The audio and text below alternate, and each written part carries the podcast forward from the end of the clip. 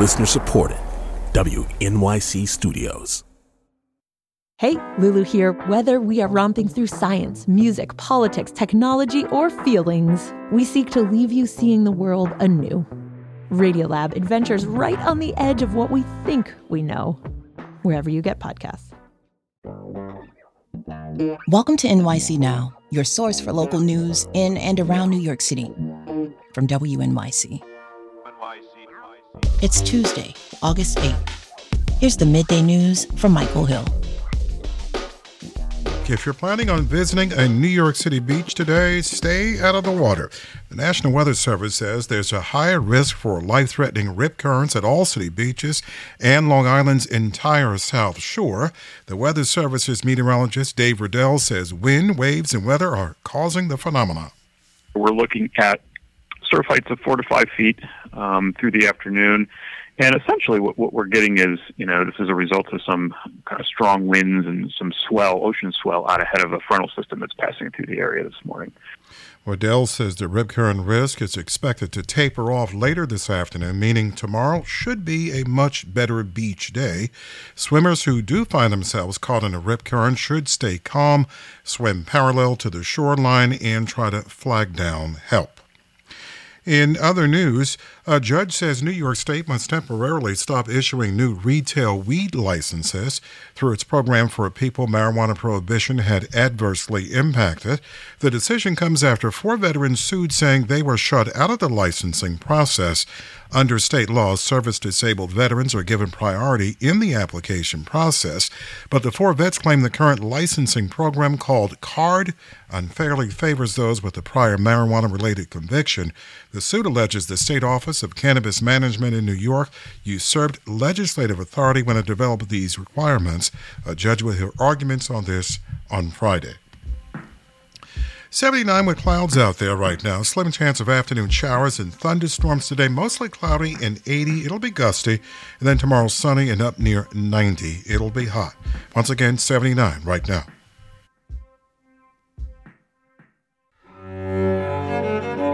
Everybody's got a story about a piece of music.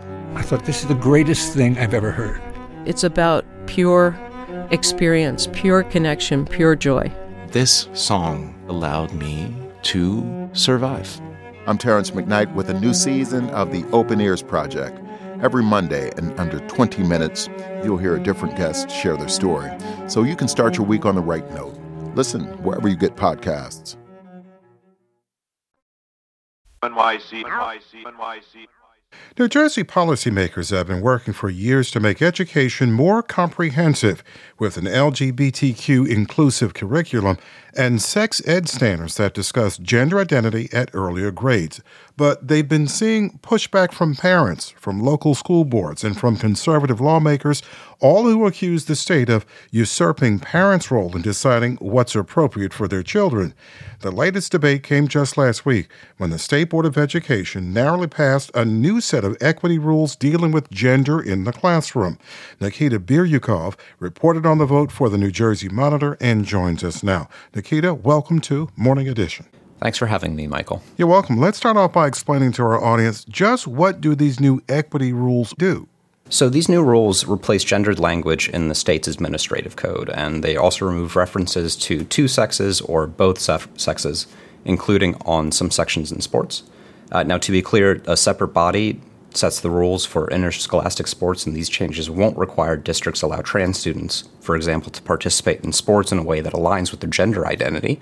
Uh, also, in this plan, equity replaces equality. Uh, the state says it's meant to encourage schools to teach individual or to teach to individual students' needs, while detractors suggest it could lead to an unequal distribution of school resources.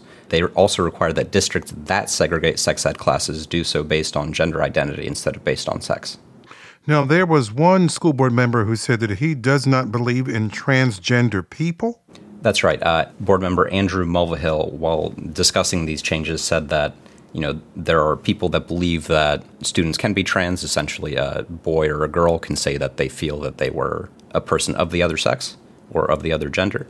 Uh, he said that he does not ascribe to that belief and that he believes that these students uh, have some sort of mental health issue that they need some sort of help with.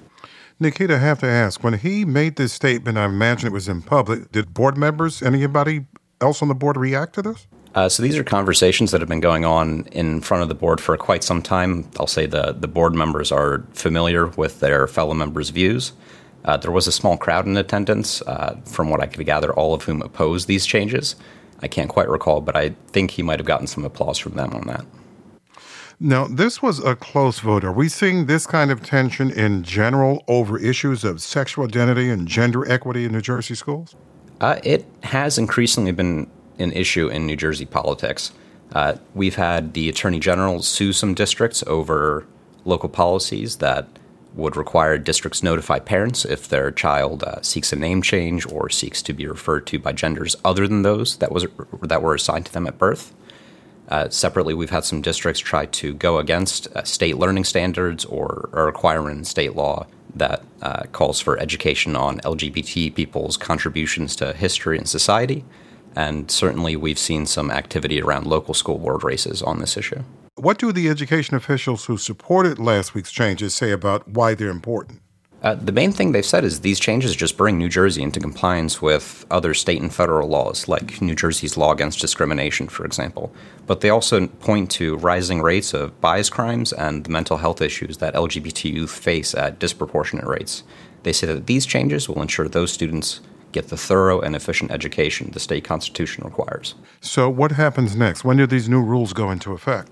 Uh, so the changes themselves are already active, but it might be a bit before we see any sorts of effects from them. Uh, for example, the rules require that schools draft what are called comprehensive equity plans, which are essentially blueprints to get rid of discrimination within their districts. They have to draft those plans every three years, so we might not see some of those plans for a little while. Uh, some board members did raise the possibility of re examining these rules in the short term, but others expressed doubt that there'd be any changes before uh, the board is required to regularly update them seven years from now. I would also expect that you'll hear more about this issue the closer we get to November. Nikita Biryukov is a reporter with the New Jersey Monitor. Nikita, thank you so much. Thanks again, Michael. Thanks for listening. This is NYC Now from WNYC. Be sure to catch us every weekday, three times a day, for your top news headlines and occasional deep dives. And subscribe wherever you get your podcasts. We'll be back this evening.